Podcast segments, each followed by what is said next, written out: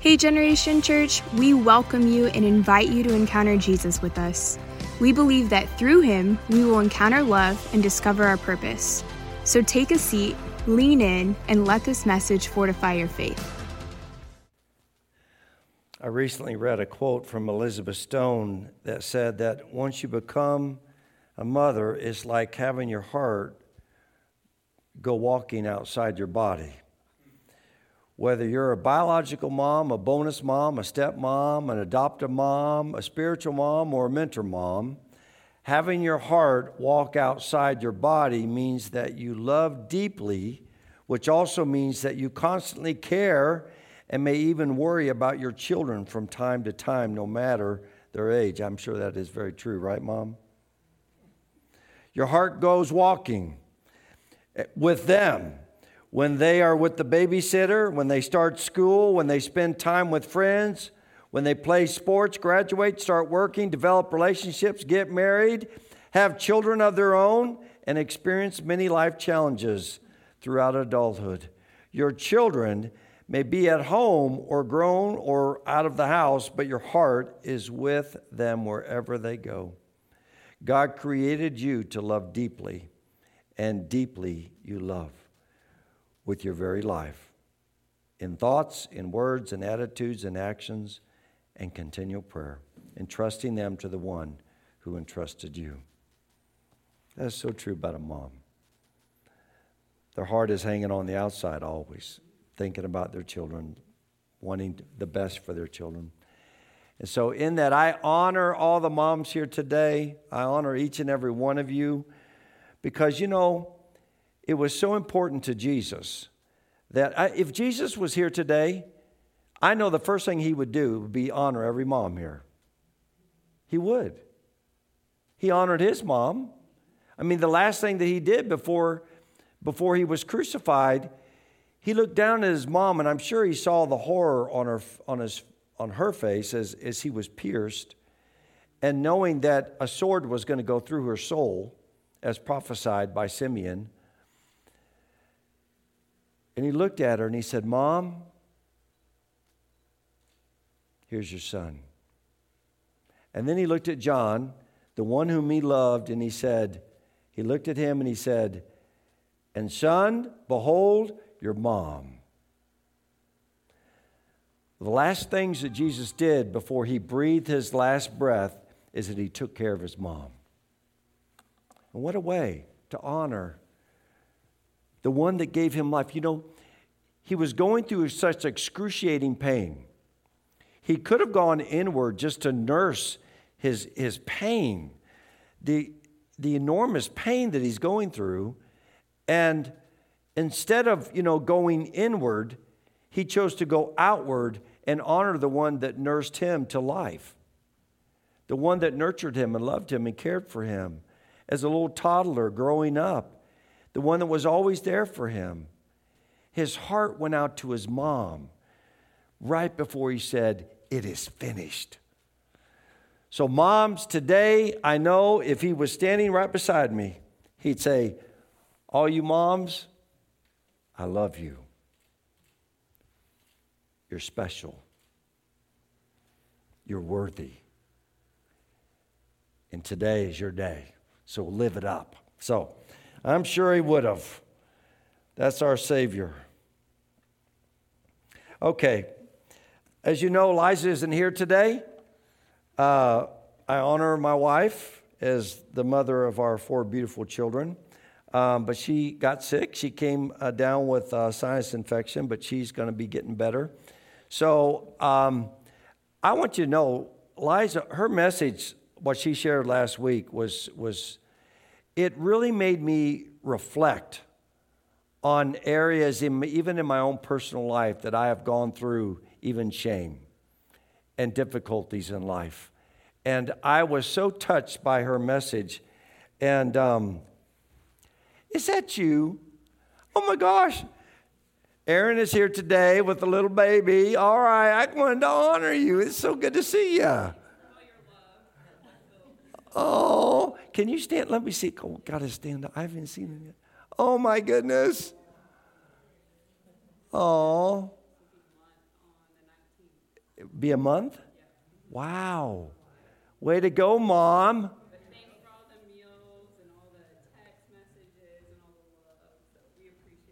Oh, it's so good to see you. Golly. You're our hero. You're here. Yeah. So, what I want to share today is freedom from a couple of, I would say, emotional wounds that I think cut deeper than any physical injury ever could. And that's shame and rejection. Shame and rejection. But at the cross, Jesus offers complete and total healing of all shame and all rejection. And the good news is that there's a place where all of this can be healed completely. And it can be healed completely today. And the place is the cross. The cross is able to meet every emotional need that you have in your life. And you might think, well, you don't know what I've gone through. You don't know the pain that I felt at an early age of being rejected and felt abandoned and felt not wanted and felt left alone. You don't know the pain that I've gone through. No, I don't. But I know who does. And I know who went such horrific pain and paid for it on the cross that everything in your life can be met and healed and restored on the cross. But you have to believe that. That you have been totally perfected forevermore because of a wonderful sacrifice the most beautiful sacrifice. Hebrews 10:14 says, "For by one sacrifice he has perfected forever those who are being sanctified." And that one sacrifice is the death of Jesus on the cross. And I want you to notice the language that he uses here, Paul. He has perfected forever. It's perfect and it goes on forever. So the perfection in you doesn't have an expiration date. It doesn't come to a point all of a sudden you're like, oh, maybe I need to redo this inner healing stuff. No, it's perfected. It's finished. It never loses its validity. It's never incomplete. You don't need to add anything, remove anything. It's by one sacrifice, Jesus has made total provision for every need of humanity. Do you believe that? Every emotional, every pain, every heartache that anyone has ever experienced has been satisfied and met at the cross. So many people do not realize that the death of Jesus on the, on the cross, it was a sacrifice. Hebrews 9:14 says this. He Jesus offered himself through the eternal Spirit to God. Let me read that again. He, being Jesus, offered himself through the eternal Spirit to God. He was the priest and he was the sacrifice forevermore. And he offered himself and did it through the eternal Spirit. I was once recently watching um, a campus preacher. You know, some of them campus preachers can really, they can, I mean, it's, it's, it's tough Go to some of the universities today and stand up in one of the in, in one of the um, you know center council or the council area where a lot of them meet and try to preach Jesus and just see how well it goes. I mean, it can be very challenging on some of the campuses today, but one of these preachers was he was given a gospel message and he said, "Do you believe that Jesus Christ died for you?" He was just saying that to the students. And one of the students responded back by saying, Well, I tell you the truth, I can't see what the death of Jesus Christ 19 centuries ago could have done with the sins that I've committed in my lifetime. And you know, I think that that is a lot of what people think is that this thing that was done 2,000 years ago, how can it really impact me? How can it reach me where I am in all my sin? That was a long time, that's an old story. How is it touching me? Well, when you look at the scripture in Hebrews 19 14, it reads that Jesus, through the eternal Spirit, offered himself without spot to God. You know the word that stands out there? What is the word? Eternal. That's a very important word. He offered himself up as eternal, the eternal Spirit of God. That means that it's outside of time what he did. There's no limitations to what he did. On the cross, Jesus took upon himself the sins of all humanity from Adam to the last one that is ever to be born. It's an eternal work. It doesn't have uh, guardrails, it doesn't have a stopping point. It was an eternal sacrifice that was out of time. Do you realize that? It was out of the realm of time. It's eternal. I can't comprehend that. I'm limited in this time frame, but he's eternal. So let's go back. So that answers the student's question who said, How can what he did 2,000 years ago really forgive me of my sin now? Because it's eternal. It's an eternal sacrifice. It can reach, it can reach the one that is going to be born tomorrow and forevermore. So there's nothing, no boundary that holds it back. So by one sacrifice, He, Jesus, has perfected forever those of us who are being sanctified. It covers every need of every human being from Adam to the last one that's born physical, spiritual, emotional, mental, every need is covered by the sacrifice of Jesus on the cross. Do you understand that? Everything. We look at the problems today in our society and we think, how in the world can this be? How can this be remedied? How can this be fixed? How can, how can something touch some of the brokenness that we see in lives today? You know, all this gender confusion. I mean, my gosh. All of this is met at the cross and can be satisfied and can be healed and restored. So consider the work of Calvary. I want you to consider it because it's perfect. It's a perfect work.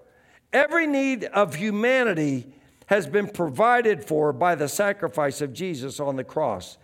You know, that is a reality that really needs to sink deep into your heart.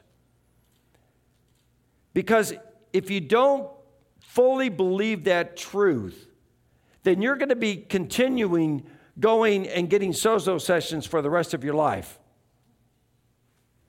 thinking that there can't be a complete work to this inner pain that's inside my heart. You're going to keep going. You're going to go to your psychologist. You're going to go to your therapist forever and ever because you don't think that this cross can meet the need in your heart. You have to believe it's perfect and it's eternal forever. So, these two aspects that I want to call that I think are some of the uh, greatest emotional needs that I think were met on the cross are shame and rejection. And my wife, you know what? She did. And if you did not, were not here last week, I want you to go and listen to that message that she shared on yeah, last week on shame. I mean, it, it, it, I sat there and it started making me reflect on areas of my life when I was young, when I really battled shame and rejection. And I really want you to go and listen to that because she did such an, a, a, an incredible job. So now, God, through the sacrifice of Jesus, has provided complete deliverance for each of these two aspects of shame and rejection. You know, but many experience or I, would, I think even many Christians, even born again, I don't think, I would say that there are many that are still struggling with shame and rejection. Even though you're born again, blood bought, born anew, filled with the Spirit, you're still battling with shame and rejection. And I think it's something that has to be addressed. So, the first one I want to talk about is shame. You know, shame is such a cruel, it's ugly. It is ugly, shame. And very often it's a result of sexual abuse, or it can be being made of fun of at school. I mean, I can remember when I was a, uh, I, I came, I was the farm boy. I came from a farm town at the age of seven and moved to the big city of St. Louis, Missouri. Whew, I know, come on. So, you know, I was in, I, I, we were in such a farm town that they brought eggs to the house and they brought milk in glass jars to my house. And some of you thinking, oh, come on, you went down to Ingles and got your milk. No, they brought milk to my house. I, was, I lived in a farm town. So, uh, and I love it that, that the milkman brought me box turtles. He, there's one road he'd come down our house, and there was all these box turtles. He said, Doug, he called me Doug because that's, that's my middle name. So, Doug, I got you some box turtles. So he'd have all these turtles for me. I had like a little turtle zoo, you know, at my house. So, so, but when I, at age seven, we moved from, from Nevada, Missouri to St. Louis, Missouri, the big city. Well, at age seven, my dad, I don't know what it, back then, I mean, this was back when, you know, I'm as old as dirt. My hair, my dad, he would put this grease on it all right? And he greased down my hair before I go to school. I don't know why he did it because it felt like lard, you know? And he just cake, cake it on my head, and I get on the bus, and, um, and, and all of a sudden they said, Oh, look at this. Hick. He's from Hickville. You know, he's a little, he's a redneck. And these kids, they were so brutal to me. And, and they used to beat me up, and, and you know, and, and they made, made me feel horrible. I mean, I remember I would hide myself in the closet because I did not want to get on the bus, and I could hear the bus drive by, and I'm thinking, yes, I missed it. Mom, I missed the school bus, but I was so afraid to go to school because of the kids that were going to shame me for being this farm boy from Hickville. And so, in that, you know, it really caused shame in my life. And, and I could, I, I'd come home and I'd tell my mom, I said, they're, they're, they're just picking on me. They roll me down the hill and beat me up. And I'm like, you know, you really had to realize that this was deeply affecting the inside of my heart. And, and the good news, I'm free from it now. I'm healed by Jesus, but it was such a challenging aspect of my life. And so, in that, The good news is that shame is what Jesus bore on the cross for you so that you can be free of it. And then that I want us to look at um, what happened after the arrest of Jesus in Matthew 27, verse 27 through 31. Turn with me there to Matthew 27, verses 27 through 31. Pilate had just handed Jesus over to the soldiers to take him out uh, for execution. And it says in verse 27 and following And then the soldiers of the governor took Jesus into the praetorium and gathered the whole Roman cohort around him. And they stripped him and put a scarlet robe on him. And after twisting together a crown of thorns, they put it on his head and a reed in his right hand. And they knelt down before him and mocked him, saying, Hail, King of the Jews. And they spat on him, and they took the reed and they began to beat him on the head. After they had mocked him, they took the scarlet robe off of him and put his own garments back on him and led him away to crucify him. So, what we see here is that Jesus was exposed before everyone, he was naked two times. He was completely naked. They stripped him of all of his clothes. He didn't have any, anything under, he didn't have designer underwear, he didn't have anything on. They stripped him completely. So he was exposed to everyone. And then we'll see in Matthew 27, verse 35. And when they had crucified him, they divided up his garments among themselves by casting lots. They watched him there naked on the cross for three hours. You know, you'll never see an accurate picture of Jesus. You'll see him on with his a loincloth on. That's not an actual depiction of Jesus. He was completely stripped and naked on the cross. It says that he, he was crucified and he, he bore our sin and, and, his, and, and, and, and the shame he did not despise. He bore the shame, but he despised the shame. He hung, he hung there naked for three hours before everybody. They were jeering him, they were, they were insulting him, they were mocking him, they were saying, if, if you are Elijah, then just get yourself on down. You know, they were insulting him roundabout as he stood them naked before everybody. He was exposed. So if you're wrestling with shame, just bear in mind that Jesus hung there naked, exposed to all the jeers and the taunts of the passerbys. And one of the primary goals of the crucifixion was to make shame, to impose shame on, on an individual, to make them feel horrible. Shame doesn't it doesn't shame you. Shame really is what you feel about yourself, that you're a bad person, that you're the problem, that that really the whole issue is that you know, if you weren't around, everybody else would be feeling a lot better. But the reality is, shame dictates and declares to you who you are, that you're not the person that you think you are. That's what shame does. But Jesus endured it all and he despised the shame. He didn't come down off the cross, he bore every aspect of your shame. Why? That we might share in his glory. You know, the scripture says, For it was fitting for him, for whom are all things, and through whom are all things, in bringing many sons to glory, to perfect the author of their salvation through sufferings. Notice that he's bringing many sons to what? To glory. So, in that, the opposite of shame is glory. So, in that, he bore your shame so that you might be able to enter into his glory. What a reversal! What an exchange! He, he wipes away the shame and gives you being adopted into the beloved family as his wonderful sons and daughters.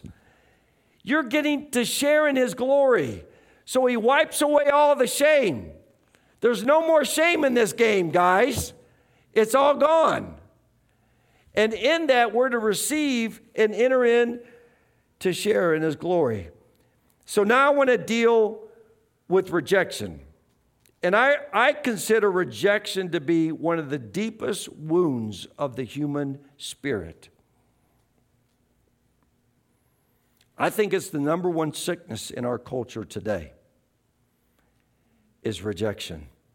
And mainly it comes down through the breakdown of the family. As our families across our nation are breaking down, there are hearts that are crying out because of the pain of, of rejection. You know, I, I many times Eliza has shared with me just, just the pain of that she experienced as a little girl when both her mother and father both married and divorced three times. That's a lot of rejection. And it goes deep into the core of your heart when, when mom and dad can't work it out, when mom and dad can't stay together, when mom and dad can't somehow work through this, their differences and it causes such deep rejection in the heart. But one of the most common causes of the wound of rejection is a baby that's rejected in the womb. I don't think there's any other rejection that can be greater than the rejection in the womb. When mom and dad don't want you. And you know, a lot of times we don't think and realize that that little embryo deep inside of us is a baby that has emotions. A little embryo can feel things. A little embryo can feel all of what's going on around. And the greatest need and the cry of a little embryo, a little tiny baby, is it just wants to be loved. It just simply wants to be loved. They're made for love. And this little embryo is so sensitive and so attuned, but it's just craving for love. And when it's rejected in the womb, I'm going to tell you there's nothing deeper and more painful than being rejected in the womb.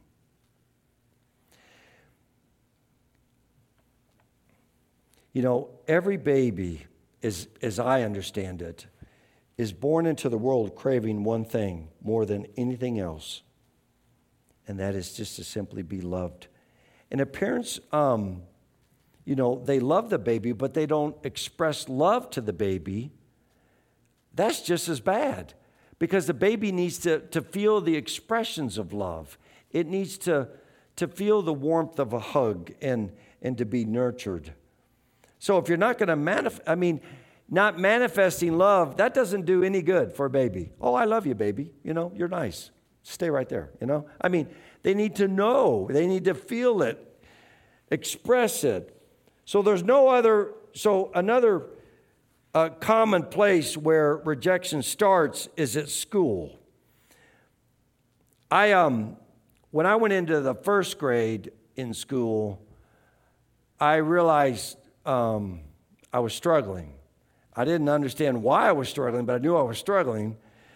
And then by in the second grade, I, I, I really I couldn't figure out why I wasn't with my peers. There was 30 kids in a class normally, but I, my class only had like three kids.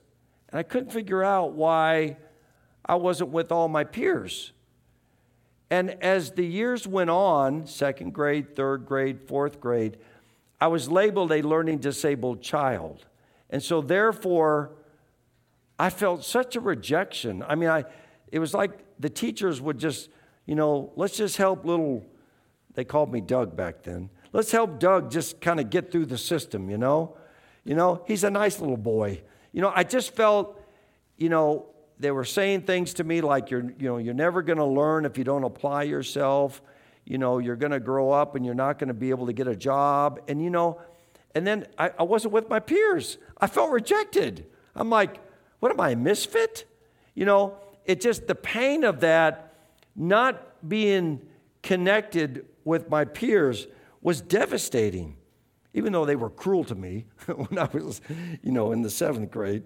Uh, and then there's another kind of rejection um, and I'll just kind of end this with the rejection thing, is self rejection. You know, it is, it's a terrible problem that we're seeing today is that people are rejecting themselves because of the pain that they've experienced.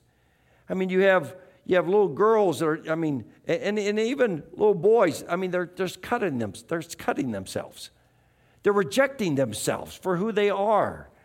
And, you know, little girls are looking at, you know, Barbie dolls and they think, well, I'm, I, I, I don't fit the mold. I'm, I'm, I'm either too thin or I'm too fat or I'm, my eyes aren't the right color or my hair isn't the right color. And, you know, they begin to feel like, I just don't fit in. So they start rejecting themselves for who they are. And it's painful. So, whatever the reason for your rejection, self rejection is going against the most beautiful creation that God has ever made, and that's you.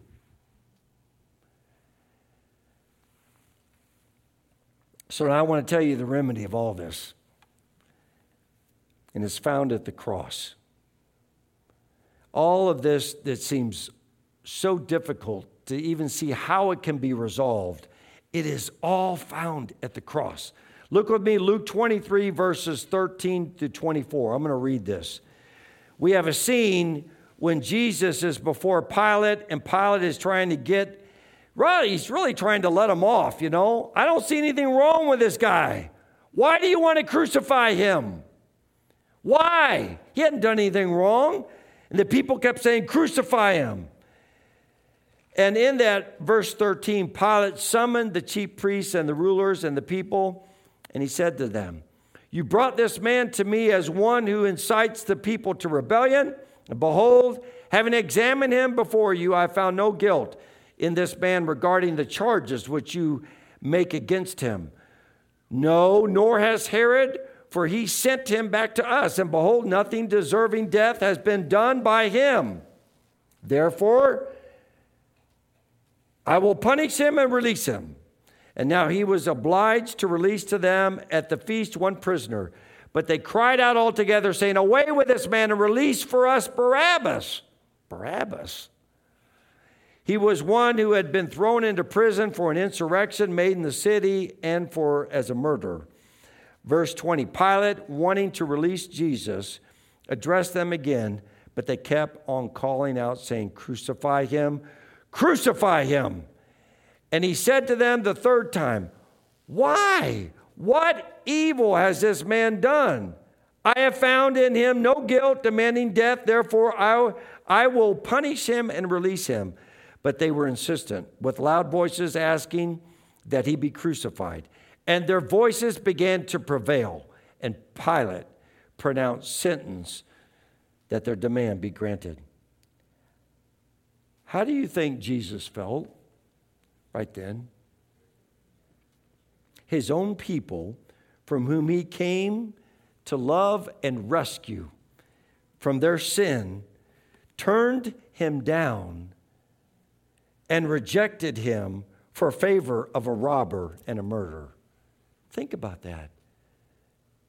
The very ones that he loved from the foundation of the world, that he came to rescue, love, and care for, as a mother hen did his chicks and gather, as, as a mother does under her wings, the very ones that he came to love rejected him. I imagine it, it just, it, I imagine it went so deep in his heart, thinking that I, I can't believe this is happening. You got to remember, he's fully man, fully God. He had emotions, he had feelings. So let's go on to Matthew 27, verse 45 through 50. Now, Jesus is now on the cross. Now, from the sixth hour until the ninth hour, there was darkness over all the land. And about the ninth hour, Jesus cried out with a loud voice, saying, Eli, Eli, Lama Sabachthani, that is, my God, my God, why have you forsaken me? Some of those who stood there, when they heard that, said, This man is calling for Elijah. Immediately, one of them ran and took a sponge, filled it with sour wine, and put it on a reed, and gave it to him to drink.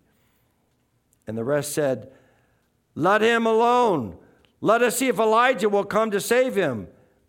Jesus, when he had cried out again with a loud voice, he yielded up his spirit. You know, Jesus did not die of the wounds of crucifixion. You know, people that were crucified could stay on the cross for 12 hours, 14, 15 hours, many hours. You know what killed him? It's one word rejection. He was rejected. You know, it was bad enough to be rejected by his people, but now he was rejected by his father. His father. After his agonized cry, there came no answer from his father. Why?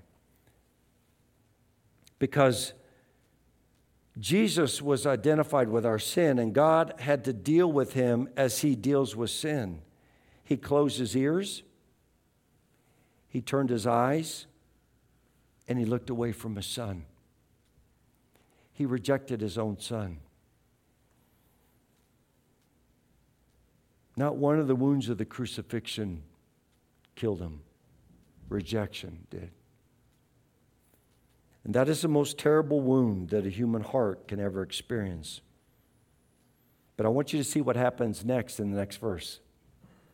Then behold, the veil of the temple was torn in two from top to bottom, and the earth quaked, and the rocks were split. That's the thick curtain that separated the holy place from the Holy of Holies. And only one man could go through that thick curtain once a year, and it was the priest. But when Jesus died on the cross, that thick curtain was split in two from the top down to the bottom. It just ripped in half. And the death of Jesus on our behalf was the open way for the presence of God to come and reach each and every one of us. Jesus endured our rejection. Why? So that we might receive his acceptance. The Father says, through what my son experienced, the rejection on the cross, I ripped it in half. God ripped it in half. And he said, because of that, those who feel rejected can now come in and be affirmed as my children and welcomed into my family. God did that. He ripped it. He said, Because no one is going to separate me from my children, they will never be rejected anymore.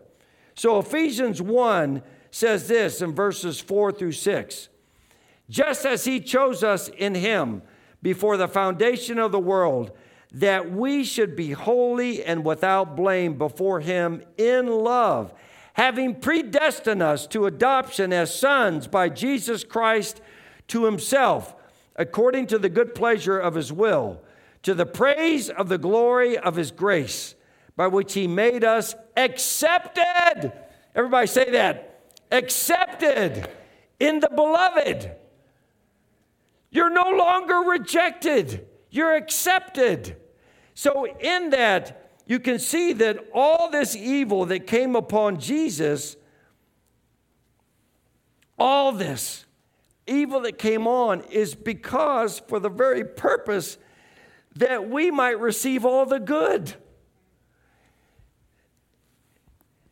And it was all resolved by one perfect sacrifice on the cross. And it's perfected forever those who are being sanctified. So, if you're being sanctified, I got good news. You're perfected forevermore by the finished work of the cross. No matter how deep the pain is in your heart or the feeling of shame, it is all wiped away because the great exchange took place. He bore your shame and your rejection so that you might what? You might be adopted. You might be brought in. You might be made whole, you might be made new, but you have to believe the finished work of the cross. Do you believe that the finished work of the cross can meet the deep cry of your heart? You have to embrace it with all of your heart, and then the healing warmth of His love will flood your soul and drive out all shame. No more shame. No more rejection. The deepest wounds of the heart can be healed by the finished work of the cross. So, I want to give anybody here today an opportunity to receive what the death of Jesus on the cross has done for you. So, those who have battled with shame, and I, I know there's some here that battle with shame. Not because you told me, it's because I know the workings of the heart, the human heart, and I know what many people have gone through in life has brought about shame. So if you have if you've received shame, I got good news. You can receive healing from all shame today. You don't have to wait. You know, you know what, you know what the enemy's favorite word is? Tomorrow. You can get it tomorrow. Well, guess what? You always forget about it tomorrow. Seize the moment, seize the day, and receive your healing. And remember, bearing in mind that on the cross, totally naked, Jesus bore your shame, that in place you might share his glory. Isn't that incredible? I am so grateful for our Savior. I don't know about you, but he's my hero. He is my hero. And he is the healer and the lover of my soul. And for those of you that have struggled with rejection, I want you to receive healing today, bearing in mind that on the cross, Jesus was rejected by his Father, the ultimate and cruelest of all rejections. And he died with a broken heart he died with a broken heart. You know, I'll never forget that I was talking with Dolores Winder and I was asking her, because she, you know, she ministered with Kathryn Kuhlman. And um, she was there in the last days of her life um, in the hospital room. And, and, she, and, and the doctors were saying she had some heart complications.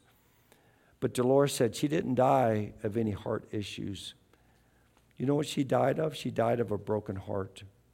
There was an issue that happened in her life that absolutely broke her heart.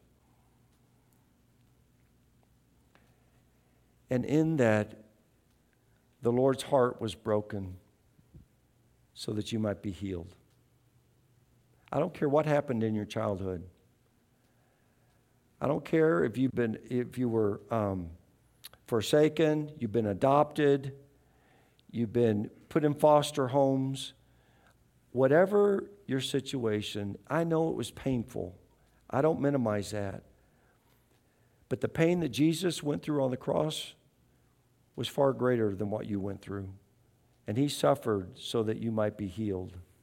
And I want you to receive that today, but you got to receive that by faith. You have to believe what he did was for me. And he can touch that deep area. So I believe He can heal some today of rejection. Why? Because you've been accepted. You know, a child's heart just wants to know it's accepted and loved. The cry of every heart Does anybody love me? Does anybody know me? Well, Jesus did. And it says what he did is forever. So, what he did forever ago, that's eternal, is reaching you right now where you are. So, I want you to believe that even though that was a long, 2,000 years, a long time ago, in God's economy, eternal is eternal. It's, it doesn't have any boundaries. You know, you don't have to like, you know, make an appointment with God. God, would you please accept me in? Would you please just welcome me in? He's saying, I've already done it. It's complete. Come on home. Just come on in. Just come on in.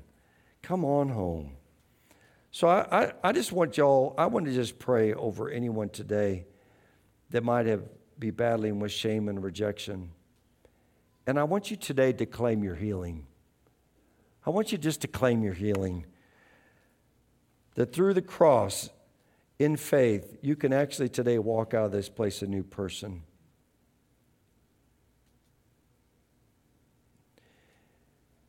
You know, all the preaching in the world sometimes just can't even touch that deep area.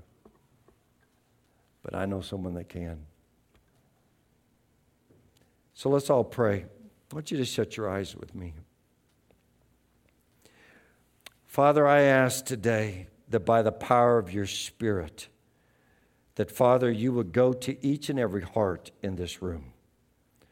Father, I'm asking that by your eternal Spirit, that is perfected forevermore, those that are being sanctified.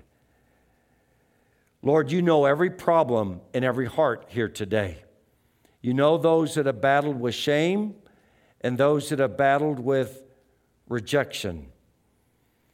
But Lord, you endured all the shame and you endured all rejection that we might be free from shame and free from rejection. And Lord, I thank you and praise you that instead of feeling rejected, we get the privilege of feeling accepted in the beloved today.